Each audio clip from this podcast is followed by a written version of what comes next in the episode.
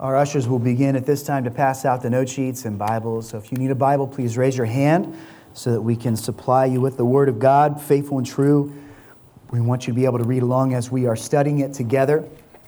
And we're going to be tackling a, a significant portion of verses today in chapter 9 of Hosea. So if you'd like to turn there in your Bibles to prepare for that, that would be a good time to do it. Today's sermon is going to have more of an apologetics emphasis to it as, uh, as we prepare to preach the word each week, our hope and goal is that we would be able to show you Christ in the text, that we would be able to reveal to you at all points in God's word how the Lord Jesus Christ is triumphing over our sin, how he is preparing us to live in faith towards him, how the will of God in redemption through Christ is being done.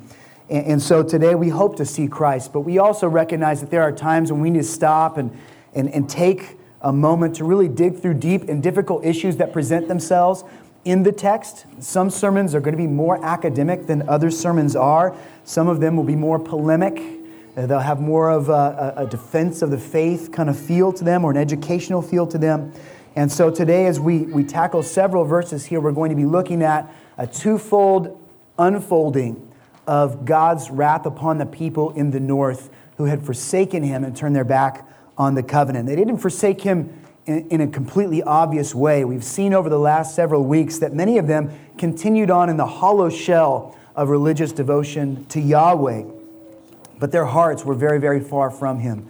And we know that God is not content with an empty worship, a worship that is not sincere. And so we're going to examine today verses 10 through 17 in the book of Hosea. And so if you've got your Bibles, we'll read that text together and then pray for God's guidance as we seek to understand it. Starting in verse 10, Hosea writes, Like grapes in the wilderness, I found Israel. Like the first fruit on the fig tree in its first season, I saw your fathers. But they came to Baal Peor and consecrated themselves to the thing of shame and became detestable like the thing that they loved. Ephraim's glory shall fly away like a bird. No birth, no pregnancy, no conception. Even if they bring up children, I will bereave them till none is left. Woe to them when I depart from them. Ephraim, as I have seen, was like a young palm planted in a meadow, but Ephraim must lead his children out to slaughter. Give them, O Lord, what will you give? Give them a miscarrying womb and a dry breast.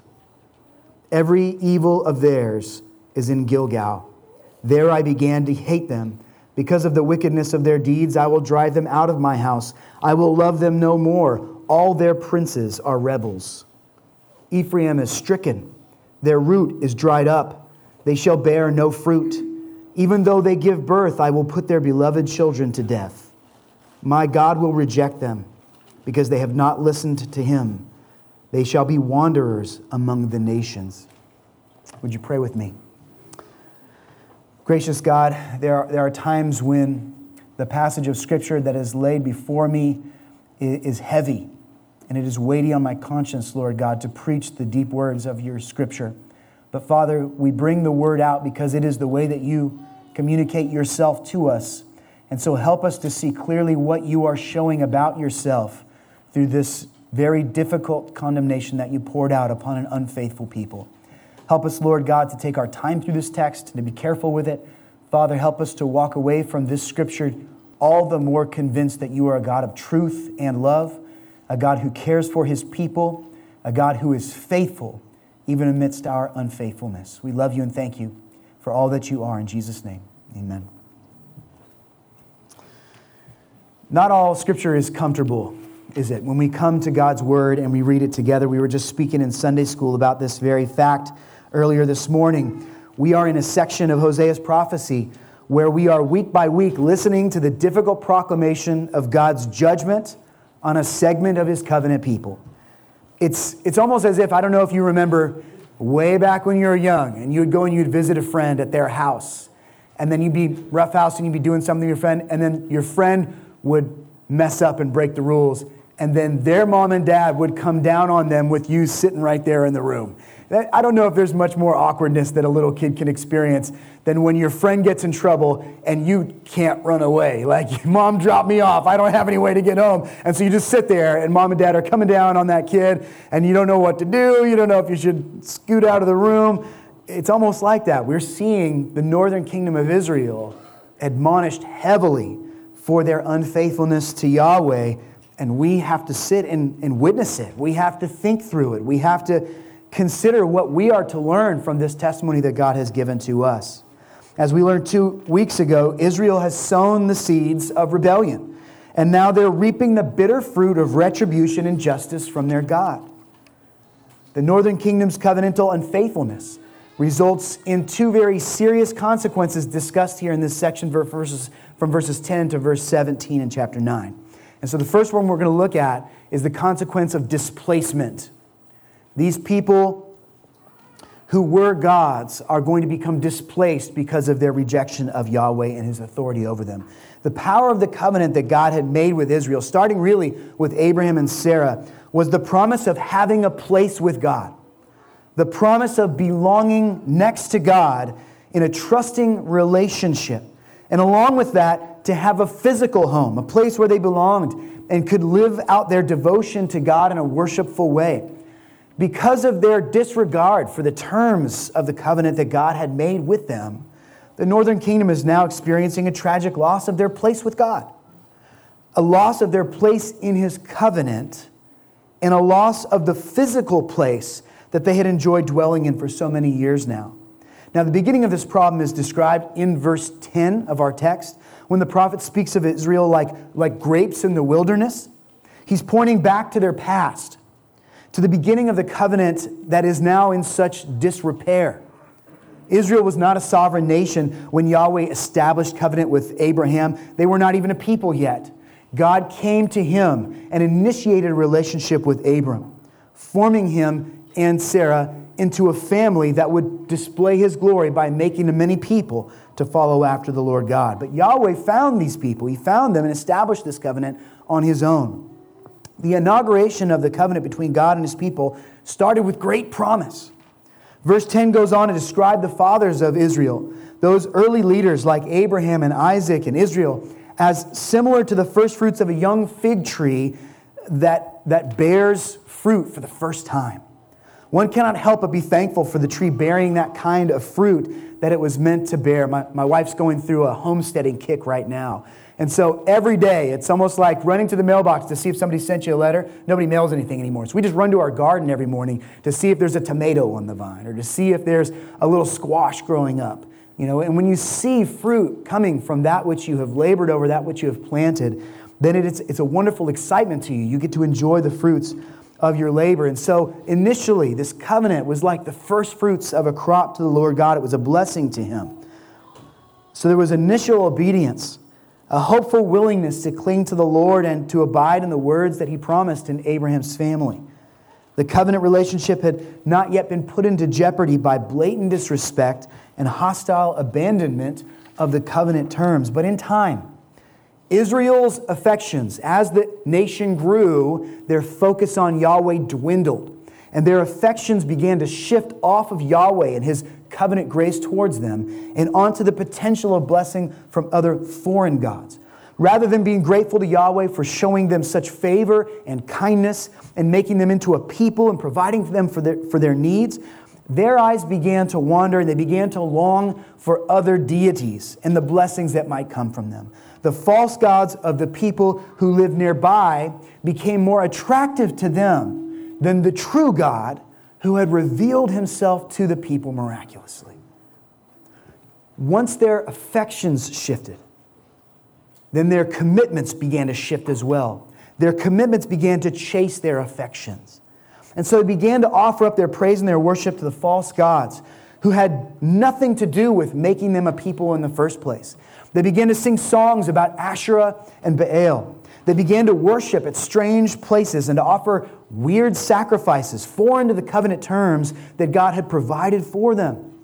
They began to pray to these false gods and to find their identity in these fake deities.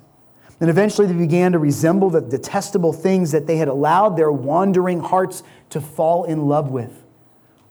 And mark my words, these deities, these fake little g gods, we're nowhere near as noble and good and true as Yahweh is. They claimed to have power. Those who worshiped them swore that these gods were mighty and able, but their very character and nature was corrupt and entangled with sinful behavior, just like human beings are. It's, it should be no surprise to us that when sinful humans make up gods, they make up sinful gods. And so once these affections were shifted and these commitments were shifted, eventually the people began to look like these sinful gods that they were worshiping. Verse 13 plays on verse 10's theme of Israel showing empty promise. This is like a traveler wandering in the desert looking for shade and water. Israel appears to be like a palm, a potential for some life giving resources. And yet, as that traveler goes near to that palm, hoping that he'll find something of sustenance on that palm, he finds there's nothing there. There's nothing. Israel has no life to give now that it is worshiping these false gods. They have become fruitless after all. And their little ones are beginning to follow in their footsteps. They're beginning to produce nothing like their moms and dads are producing as they follow in the footsteps of false worship to these gods who are detestable and sinful. When the prophet mentions Baal Peor in verse 10, he's making a direct reference to the historical events that are recorded in Numbers 25. Now, we don't have a lot of time this morning to go over this. I want to just give you a brief summary. If you want, you can go back in your devotions this week and, and read through Numbers 25 again to get a reminder. But not long before their entrance into the Holy Land, the Israelites had temporarily settled in a place called Shittim. It was near the Midianite people. And many of the Midian or many of the Israelite men were enticed by the daughters of Midian to attend festivals of Baal worship in their cities. So these, these attractive women started to come and, and, and rub elbows with the Israelite men and say, Come to our festivals, come and enjoy the bounties of our, of our feasts, and come enjoy the, the events of our sacrifices. It's almost like when you're in a city and you come out to your car and there's one of those glossy cards, and it's for some sort of event that you know is just filled with debauchery and sin. I doubt that the Midianite women used those glossy cards, but they were trying to invite these Israelite men in to participate in this false worship with them. And the men of Israel fell for it. They, they went and they yoked themselves together with this false religion, and then they began to fall in love with these Midianite women and make wives out of them. And so God, in his rightful wrath, begins to punish Israel. Before they've even gotten into the Holy Land, they're starting to lose track of their faithfulness to God here in Baal Peor. And so God brings a plague upon the nation, and people begin to get sick, and many are dying. The sin persists. Thousands begin to fall at the consequence of this plague. And in the midst of this crisis that is happening, as Moses is trying to implore the people to repent of this false worship and to turn away from these Midianite women, in a brash and a defiant move, a man named Zimri, who was from the tribe of Simeon. He brings his new Midianite woman into the camp. And he walks right past the leadership of the camp in a defiant way and brings her into his tent as if to say, I'm going to do what I want to do. Love is love, apparently. He's going to love who he wants to love, even if it's a sinful woman who's going to tear the nation apart, who's going to lead them away from the true worship of Yahweh. Now, greatly angered by the damage that this kind of rebelliousness would do to Yahweh's honor, Aaron, the priest who had passed away, his son Phinehas, acts swiftly and definitively. He picks up a spear. He follows Zimri into the tent, and he drives that spear right through Zimri and his lover. The seductress dies, Zimri dies. And in this historical moment, we see a foreshadowing of the infidelity that was to come in Israel. Though they repented in that moment and God stopped the plague and they were able to enter into the Holy Land, we see an echo of that unfaithfulness in the way that the northern kingdom is behaving within the boundaries of their covenant. They're breaking out of the boundaries. They're, they're doing what they want to do and worshiping how they want to worship. And something must be done for the glory of God's great name. And so the difficult things we're reading here are in a similar context. When you hear about God's condemnation of the northern people, he is protecting the glory of his name. He is doing what needs to be done to make sure that God is not made to be a little thing. Despite, despite Yahweh's favor, Israel did not respond with the kind of faithfulness that such a generous uh, God deserves. And so the wilderness, or the wildness rather, that was originally definitive of this grapes that were found in the desert, though they had been cultivated into a fruitful vine, they begin to act as if they were wild once again. And they took up again their unfaithful ways to Yahweh. Now, this consequence of displacement begins to mature when we get to verse 15. It begins to, to, to deepen. Here, a second important location is referenced. We've seen of, Baal, uh, of um, Baal Peor, and now the, the prophet points to Gilgal as a place where all of their wickedness can be found and where God began to hate his covenant people. Now, are you, are you familiar with Gilgal? Do you remember this famous Israelite city? Gilgal was the place where the nation of Israel crossed the Jordan out of the wilderness and finally entered into the land of promise. Remember the, the stones that were carried across by the priests or the representatives of each of the tribes, and the monument that was made to Yahweh, and the great effort that was made to root those people's minds and hearts in the promises of God.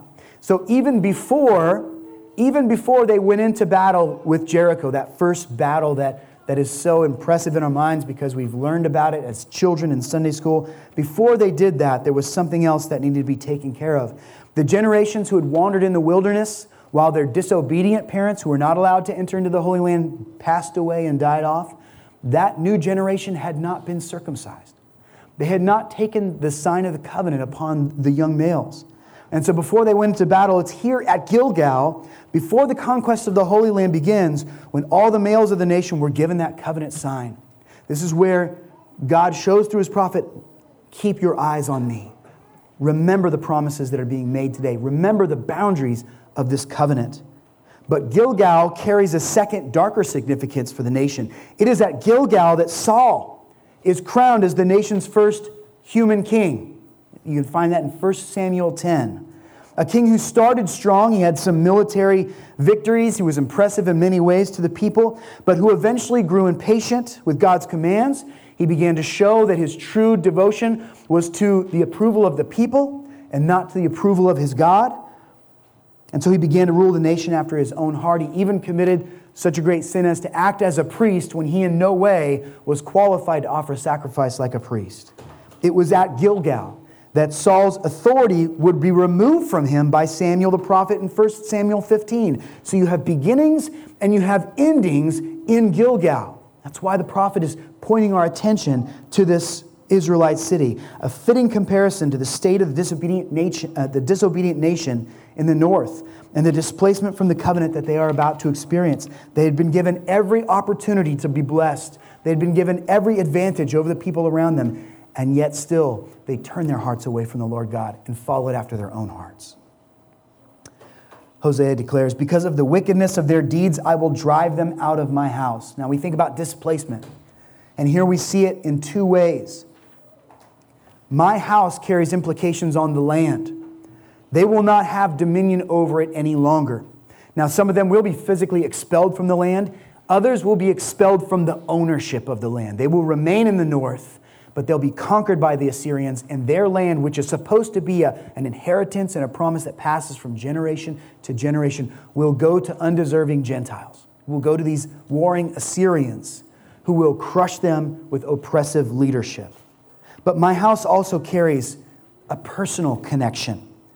Not only will they forfeit the close, uh, the, the, um, the wonderful blessing of the land, but they're also going to forfeit the close relationship that God had granted to them through covenant. I will love them no more. All their princes are rebels. Those are heavy words, and we're going to return to those at the end. Because they have effectively rejected Yahweh by insisting on pursuing these other false gods, the love of the true God will be removed from them, and the northern kingdom will no longer stand as the covenant people of God. Now we see further ramifications of this displacement in verse 17 It says, My God will reject them because they have not listened to him. They shall be wanderers among the nations. Note how the prophet Hosea here, speaking in the first person, because we're going to switch throughout this passage, you'll see the tense switch. Who's talking about whom? Here, the prophet speaks for himself and he says, My God will reject them because they have not listened to him. My God. He does not refer to Yahweh as our God anymore. He's showing the distinction between the true covenant people and those who played covenant but are now being revealed as unfaithful and rejected from the covenant. Now, Yahweh is the prophet's God, but he is not the God of the northern people. Because the people have largely rejected Yahweh's authority of him, they can no longer claim to be his covenant people and to represent him in the land. They no longer belong to him and will soon find themselves as wanderers without a place of their own, much as God found them in the wilderness before he graciously extended the hand of covenantal fellowship to them in the first place and cultivated them into a wonderful vineyard. So, the first consequence discussed is a displacement. It is a removal of the northern kingdom status as a covenantal people and a, and a, removal of their claim to the land of promise. But the second consequence is more specific, and it does deserve much attention this morning as well. The first consequence is a displacement, the second consequence is a loss of fertility. As part of God's covenantal connection to the people who flowed from Abraham, God would make abundance and multiplication happen on a scale that was otherwise impossible.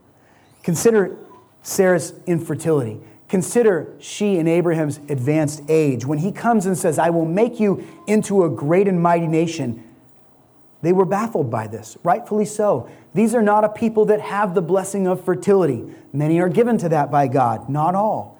And Sarah and Abraham had not been given that blessing to that point. And when we think back to the beginnings of the covenant between God and Israel, we remember that Abram had struggled to understand how God would make him into a great nation since he had no children of his own. At one point, he even asks, Are you going to do this through my servant, who right now is not my progeny, but is the closest thing I have to a relative? When I die, my fortune's going to go to him. And remember the words that God gave in this great covenantal passage in Genesis 15, 5 through 6. And he brought him outside and he said, Look toward heaven and number the stars if you are able to number them. And then he said, So shall your offspring be. And Abraham believed the Lord, and the Lord counted it to him as righteousness. This is the distinct beginning of this covenant people that God would build for himself. He would make a people who could not be a nation because of their personal limitations and weakness. He would make them be a nation by his power and his generosity. And we know that God eventually kept that promise, beginning with the miraculous birth, uh, of Isaac who would then become the father of Jacob, also known as Israel, the man who then would father the 12 tribes that would make up the, the tribes of Israel. God had been keeping his promise, even despite Israel's shaky commitment on their end, despite these episodes like we saw at Baal Peor, despite these episodes like we see at Gilgal, God continues to strive alongside them and show them mercy and long suffering. But when the infidelity in Israel is no longer bearable to the Lord, among the blessings that are forfeited by the northern kingdom is the blessing of that very fruitfulness and fertility that had originally been such a sweet gift of God in the first place. Verse 11 Because of their covenantal unfaithfulness, Israel's glory will fly away like a bird. The idea here is that their glory is tied to their connection with the God of all glory. They only have glory because they belong to the God of glory.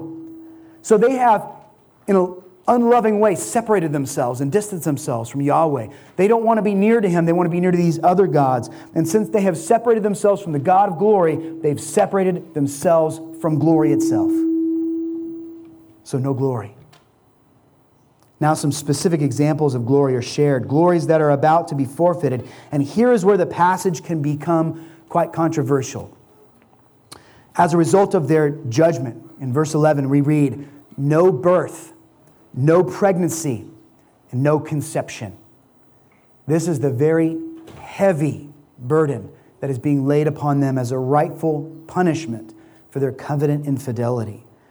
I want you to see the irony here.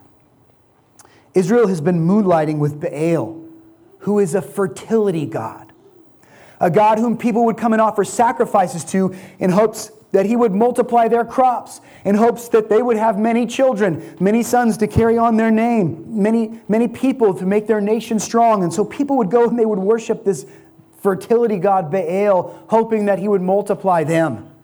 And God says, You're looking in the wrong place. And because you have turned your back on the God of true life, no birth, no pregnancy, no conception. The people are about to experience the difficulty of a closed womb. And in verse 12, we read, Even if they bring up children, I will bereave them till none is left. Woe to them when I depart from them. This is another example of that, that kind of rare literary format that I talked to you about a week ago. We saw it in chapter, or two weeks ago, we, chopped, we saw it in chapter 8, verse 7. Remember that, that when a, a pseudosorites is used, that means that language is communicating the certainty of Israel's calamity. He's saying this, like he said in verse 7 of chapter 8, where he said, The standing grain has no heads, it shall yield no flour. If it were to yield flour, then strangers would devour it. So God is saying, My ultimate purpose is to punish. And whether it comes through this direction or this direction, it's going to certainly happen. So he's going to close the womb. Even if some in Israel have children, He's saying there will be an indictment upon those children. They will not live, they will not survive, they will not flourish. These pseudosorites uh, are a useful device that Hosea goes back to time and time again to help us to see that mighty hand of God that directs all of what happens in history. The point is that God will sovereignly accomplish his, pers- his purposes. In this case, one of his purposes is to clearly demonstrate to Israel that apart from him, there is no life. Apart from the God who gives life, there is no life. He will no longer continue to bless them with abundant fertility as he has, and population expansion will be a thing of the past if they will not truly dwell with him in covenant. Now, this process of bringing life into the world is a glory given to man and woman by God. Think of the words that were read earlier in our call to worship in Psalm 127, where it says, Behold, Children are a heritage from the Lord. The fruit of the womb is a reward. Like arrows in the hand of a warrior are the children of one's youth. Blessed is the man who fills his quiver with him. He shall not be put to shame when he speaks with his enemies in the gate. And I'm grateful that many uh, of our families can boast of a very heavy quiver because the Lord has blessed us abundantly with many children. And we rejoice when that happens. That is something to celebrate, and we will not stop celebrating the bringing of new life into this church because children are always, without qualification, they are always to be seen as a blessing from God. No matter what difficult circumstances they came to us through, no matter how rough their early upbringing, if that is a human life, that life bears the image of God and is to be considered a blessing from heaven. Conversely, to lose a child is tragic, isn't it? Which is why the consequences communicated in verse 16 are so shocking to us. Ephraim, writes the prophet, Ephraim is stricken, their root is dried up, they shall bear no fruit. This is going beyond crops, friends. We're talking about human life here. Even though they give birth, I will put their beloved children to death. Wow. Here we see not only a removal of the ability to produce, to reproduce, which we could count almost as a passive indictment against Israel, but we see an active measurement of God, whereby the lives of their children are taken as the fallout of their forsaking the covenant that they made with Yahweh. They have disobeyed Yahweh so completely that their little ones will lose their lives. I don't know if I could imagine a more gut wrenching penalty for sin. There is such frustration to begin with in not being able to conceive. And my heart goes out to families that wish they could have more children or wish they could have children in the first place. Perhaps the only thing more difficult would be to have a child and then to lose that child. How many parents, when praying over their sick or injured child, would confess that they have asked God, Please, God, it would hurt me so badly to, to lose this child. I ask that you would take my life instead of the child's life. Let this little one live. Now, we don't have the power to negotiate with God like that. God is the giver and taker of life, as we will see here shortly.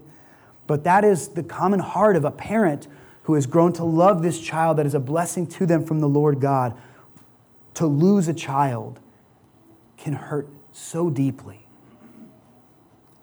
Rightfully, it is one of life's greatest griefs. And the unfaithfulness of the northern kingdom is so serious that this is the penalty that fits their crime. God is not an unjust God. He does not punish us beyond what we deserve to experience. And so you're beginning to see the true depth of the heinous forsaking that has gone on in the north, where people have so shamed the name of God in their worship of false idols. And so we need to answer two questions this morning as we deal with this difficult passage of Scripture. Question number one Can God take the life of the unborn and still stand as a just and a loving God? That's a question we have to look right in the face today as we read verse 16 particularly. The way that God interacts with his people teaches us much about his character and nature. And so we have to pause when we look through a narrative like this and consider the implications on what it means about the way we see God and the way that we interact with him. Now, each Friday, a number of us gather outside of the Planned Parenthood clinic that's just right down the street from us, and we go there hoping that no one will come and we'll have nothing to say. We go there holding signs, but we know that each week there are going to be several young people who are going to park their car and they're going to walk up to that clinic. And many of those who go are going there because there's a life in them and they don't want that life. There's a baby on the way and they see that baby not as a blessing, as Psalm 137 teaches us to see it as, but they see it as a curse. They see that child as a bundle of problems and they don't know what to do. They are desperate. And so many go to Planned Parenthood because they've been told the answer to your problems is in that clinic. There, they will give you a free solution to what is ailing your heart, to these fears and these anxieties that you have. And so we go there so that we might plead with these young people to help them to see how they have been lied to there by their society and by these clinics. We go there to urge them to understand that abortion, the ending of an unborn child's life, is murder, and murder is sin. No matter what kind of sins have led to, to the conception of that child, the answer is not to add more sin upon that sin to try to hope that it will get us out of the problem. Abortion is murder. And, and so we plead with them in as gentle a way as we can. We plead with them to stop before it is too late, before a life is ended for their convenience sake. We make them aware of alternatives. We point them to pregnancy centers like Options Health, which is a, a very noble organization that's going to offer them free support, free medical care, free ultrasounds and supplements, who, who can connect them with potential parents who are waiting to adopt a baby, parents who have not been given the blessing of fertility, but yet would love to express fatherhood and motherhood toward a child in need. We urge them, give these babies a chance to live. We, we show with them that churches like ours will offer support and resources to take away some of the challenge of bringing up a child in such a difficult world and often at such a difficult time of life. All of this because we know that killing any child, unborn or not, is a terrible sin, regardless of whether a man made government has decided to tell people that is acceptable. Abortion is unequivocally murder. Is the judgment that God renders here in verse 16 no different than what those young couples are tempted to do when they pull up to Planned Parenthood down the street?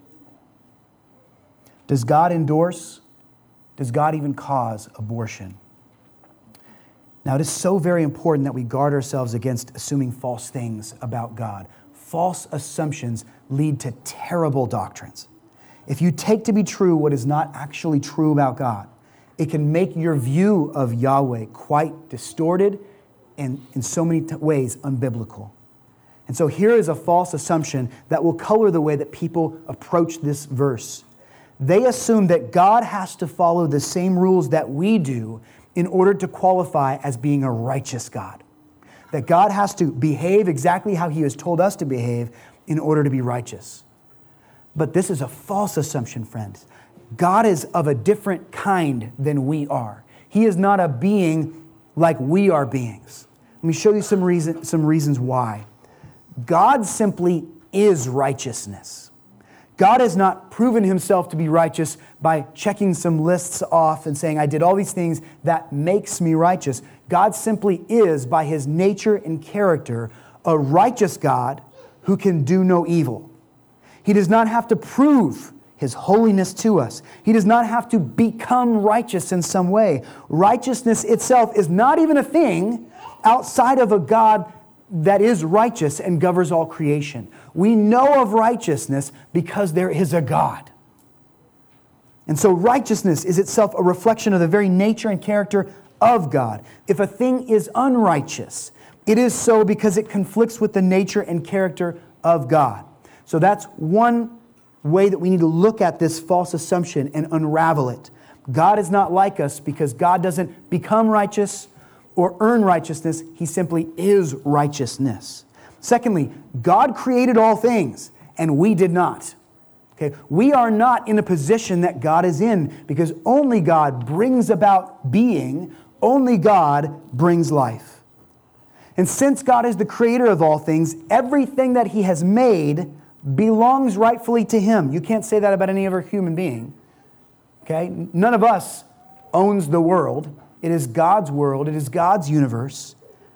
And everything that exists and has being exists because He has given that to them. So God, therefore, has an authority and a jurisdiction over all life, no matter what life we're talking about. Man does not have this authority or jurisdiction over all life. Has God given man dominion? Yes. But do you understand that the dominion God delegated to man has boundaries and limits? Man has dominion over the creatures that God has made, those that do not bear the image of God. But he does not have complete dominion, even over those, does he? We have instruction from Yahweh, who is King of all kings, that tells us how to behave within this creation, how we may or may not express our dominion over them. We're told, do not unequally yoke the oxen, right?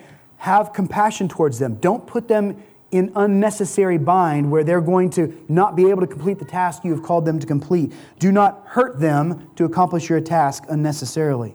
Do not muzzle the ox, says Scripture. So you might have dominion over your ox, but your God has said, don't keep your ox from eating a little bit of the grain as it goes. That's cruelty to him. He needs fuel to do the work you're calling him to do. Unmuzzle the ox, allow him to eat. So man has dominion, but man has limits to his dominion. Some men have been given dominion over other men, even. But again, not complete dominion. Husband, you have a wife, and you have been made a head over that wife according to God's structure for the family. But does that mean you have complete dominion over her? That you say, do this, and she must do that? That's not the kind of leadership God calls us to, men. The scriptures tells us that we have dominion over our wives in such a way that God has dominion over us, that we should love our wives, that we should serve our wives, that we should even be willing to sacrifice ourselves for the benefit of our wives. This is not complete dominion. Even kings who have dominion over their subjects don't have complete dominion. They can't just murder at will. They must rule wisely and according to the laws that God has put in place over them. So God has created all things. So the way that he interacts with his creation, which depends upon him for existence, is different than the way that we interact with the creation. Even though man and woman are called to be fruitful, and even though their actions are used by God as a means to facilitate in the multiplication of life, it is God and God alone who actually sparks the soul and gives life. It is by the same measure that God has authority to take away life, friends. Yahweh is the giver and the taker of life.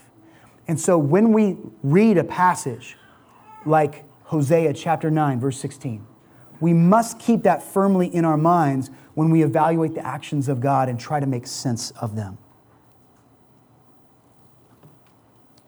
God is of a different kind than man, so his actions cannot be evaluated exactly the same way that we evaluate man's actions. Man, too, is of a different kind than the rest of the created things, isn't he? Man is unique among creation in that man and woman bears God's image. No other creature, not even the angels in heaven, can make that claim. And so, as one important aspect of man's image bearing responsibility, man has been given a degree of dominion, as we spoke a minute ago, over the creatures that do not bear God's image. We are authorized to make use of non human life to the betterment of human life, for man is the focal point of God's creation. But we cannot take man's life unless God, who has dominion over man, authorizes us to do so. Now, you might ask yourself, well, what are, what are some examples of that? When might a man take the life of another image bearer of God? He may take the life of another image bearer in defense of the innocent. So if you see someone storm into the church and they've got a gun in their hand and they're going to try to take out as many of your brothers and sisters as they can, you don't start reasoning with them. Okay, don't have a conversation with that person. You tackle them. You do what you have to do to wrestle that gun away from them. And if you have to end their life to save other people's lives, you have the authority to do so because to do so is to guard the image of God. So we have the authority to take life in the defense of the innocent. We have authority to take human life as punishment for certain serious sins that God has told us are punishable by death. And we had an interesting discussion about this in Sunday school this morning. The wages of sin is death. And so any sin means that we deserve to lose our life. But certain sins that man creates, in order to keep the integrity of society going, should be punished by death. And murder is one of those. So when somebody murders, it is lawful to take their life by execution. And thirdly, man can take human life in times of God ordained war. When God tells Israel to go out into battle and to slay the Philistines, he is not telling them to now become corporate murderers.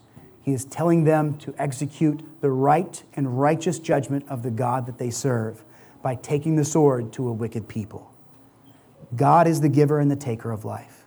And so, as we settle into an answer for this important question about the character of God, let us remember that when God created the heavens and the earth, He created them without death. All things were in harmony, and the creation was at peace. Death only entered into creation as a result of Adam, the first man, rebelling against God and breaking covenant. It is the moment, it is in the moment that Adam took of the forbidden fruit that death became an unavoidable challenge of every created thing. Man has sinned against the giver and the taker of life, and therefore every man descended from Adam, the first sinner, deserves to rightfully lose their life as a consequence of rebellion against the life giver. Now, God is merciful.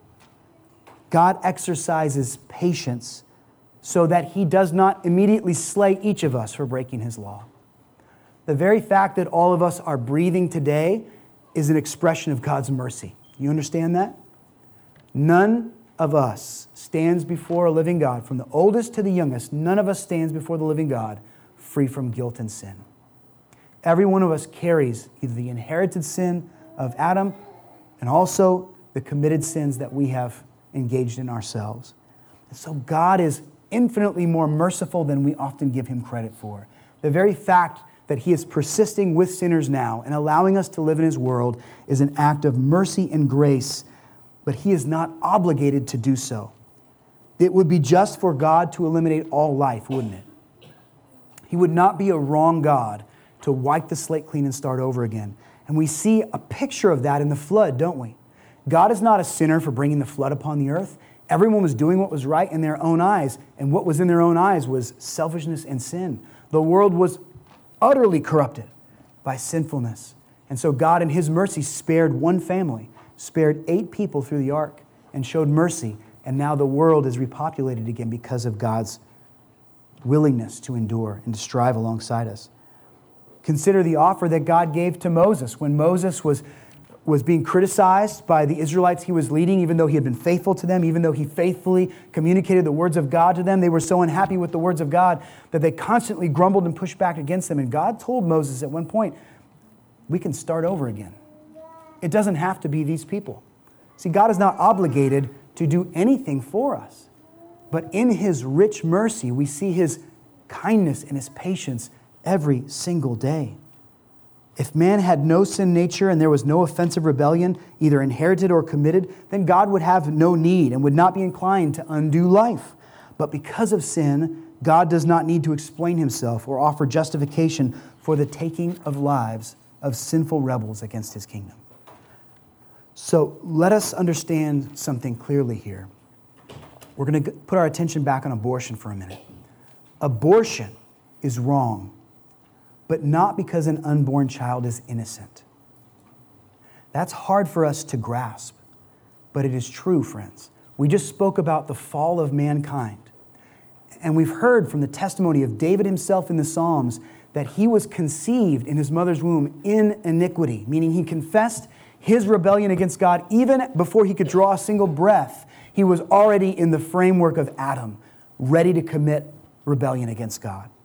So abortion is wrong, but not because an unborn child is innocent. And it doesn't take very long with a little child to recognize that you don't have to teach them how to sin. You don't have to help them to become a rebel. They want to rule their own kingdom even at that young age. Compared to other human beings, yes, a baby comes across as comparatively innocent, but our righteousness cannot be established by comparing ourselves to other unrighteous men and women.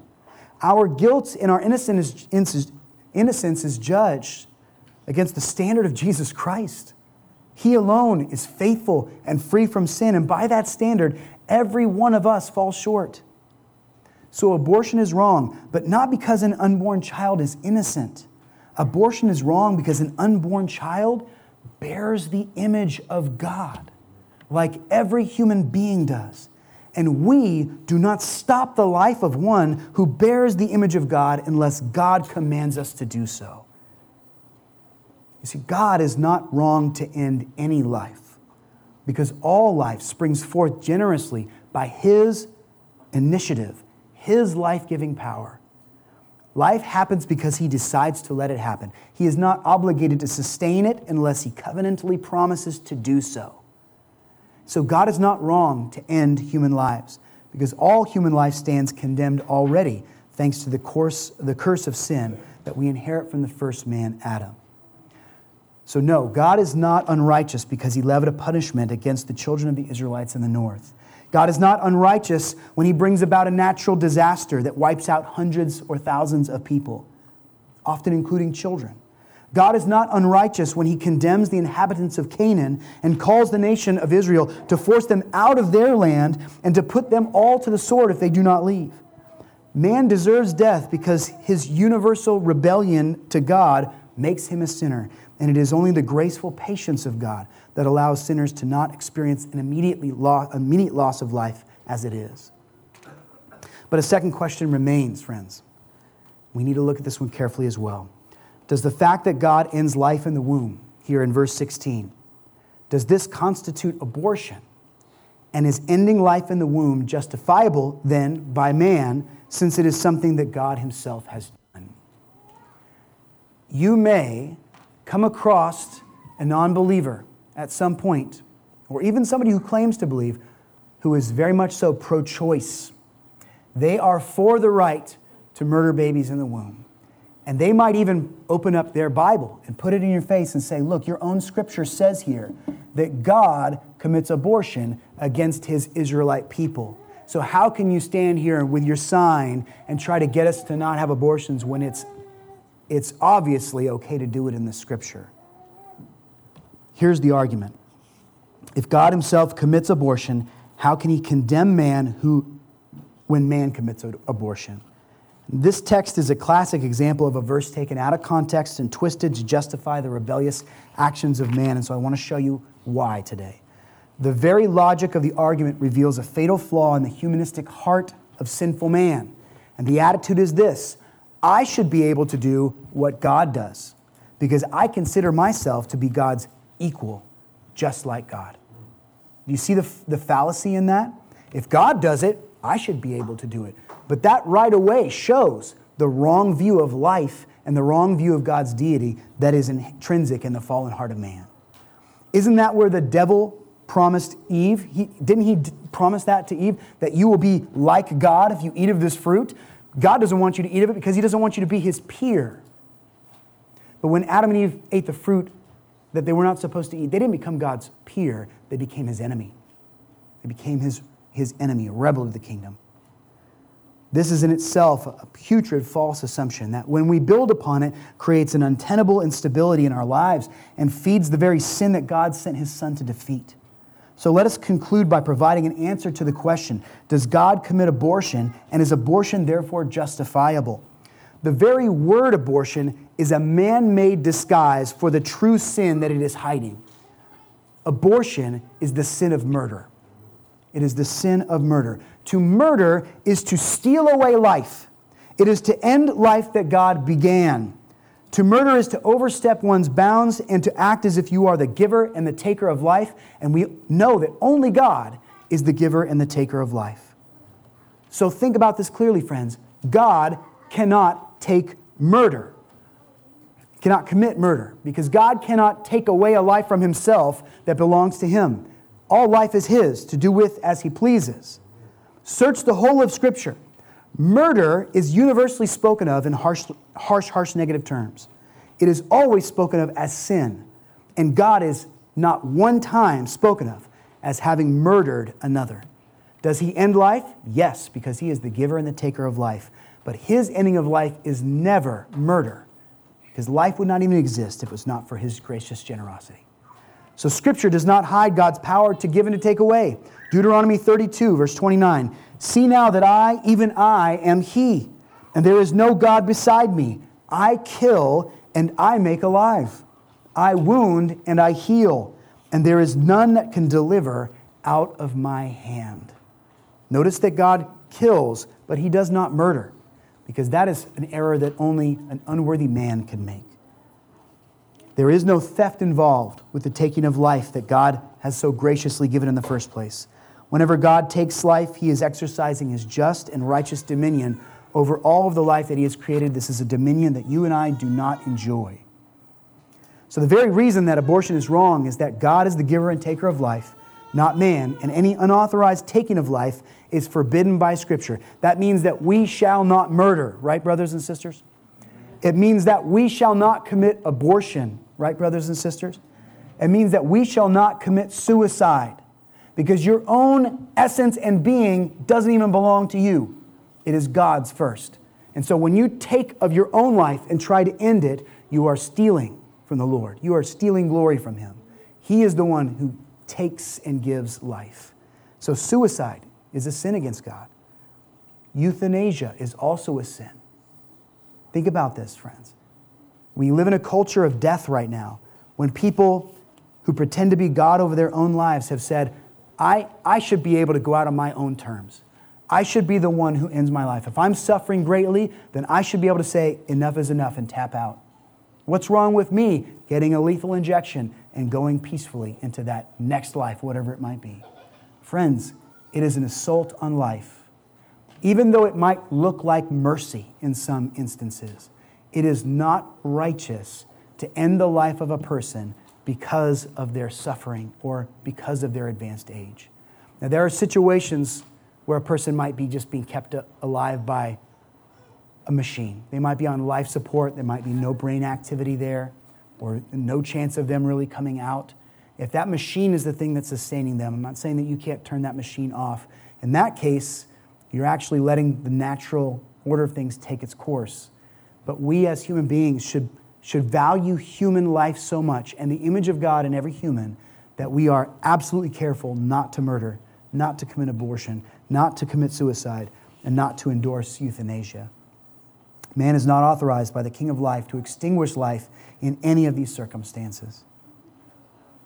An assault on life against the command of God is an assault on God Himself and that which rightfully belongs to God. And so, firstly, God cannot commit abortion, nor can he commit murder.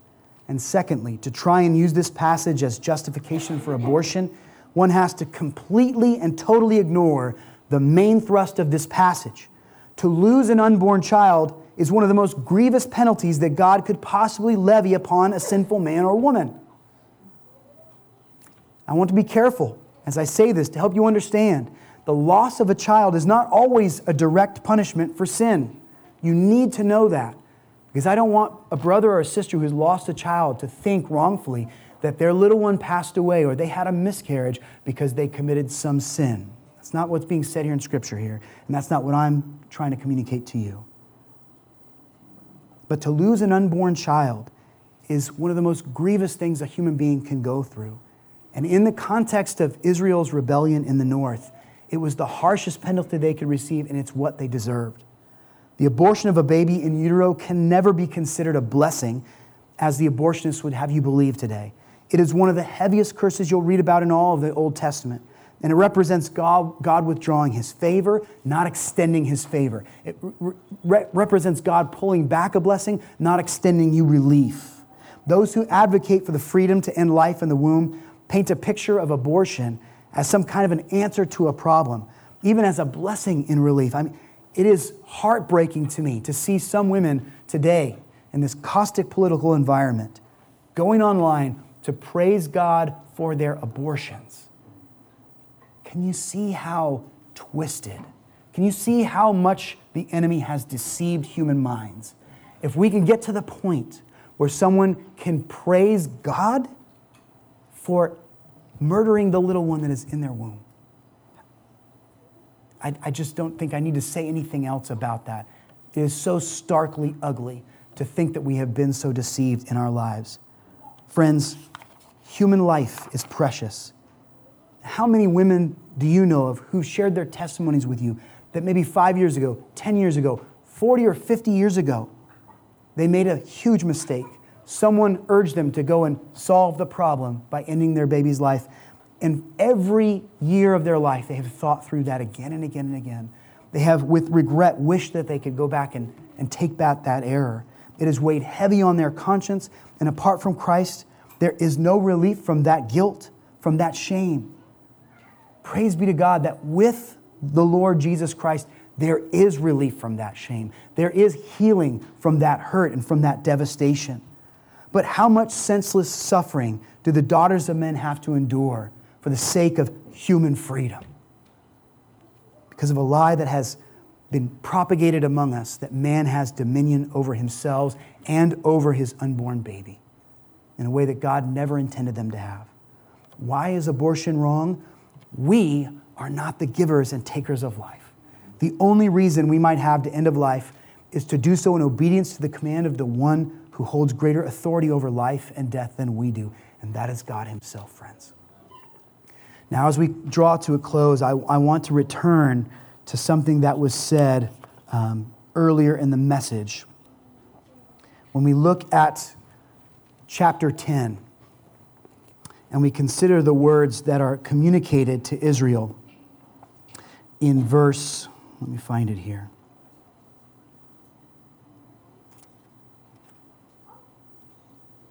I'm failing to find it, and I did not write it down.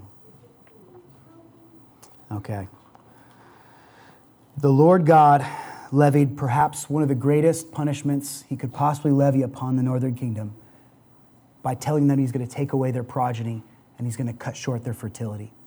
But there is a greater thing to lose there is one greater thing to lose, and that is God's love for the North. Let us not lose sight in all of this academic and important discussion about the nature and character of human life and the importance to protect it and to not offend God by taking it. Let us not miss the fact that the greatest tragedy that we see in this passage of Scripture is a people who could have been in part of the covenant of God, who have rejected God and have now therefore been rejected by God.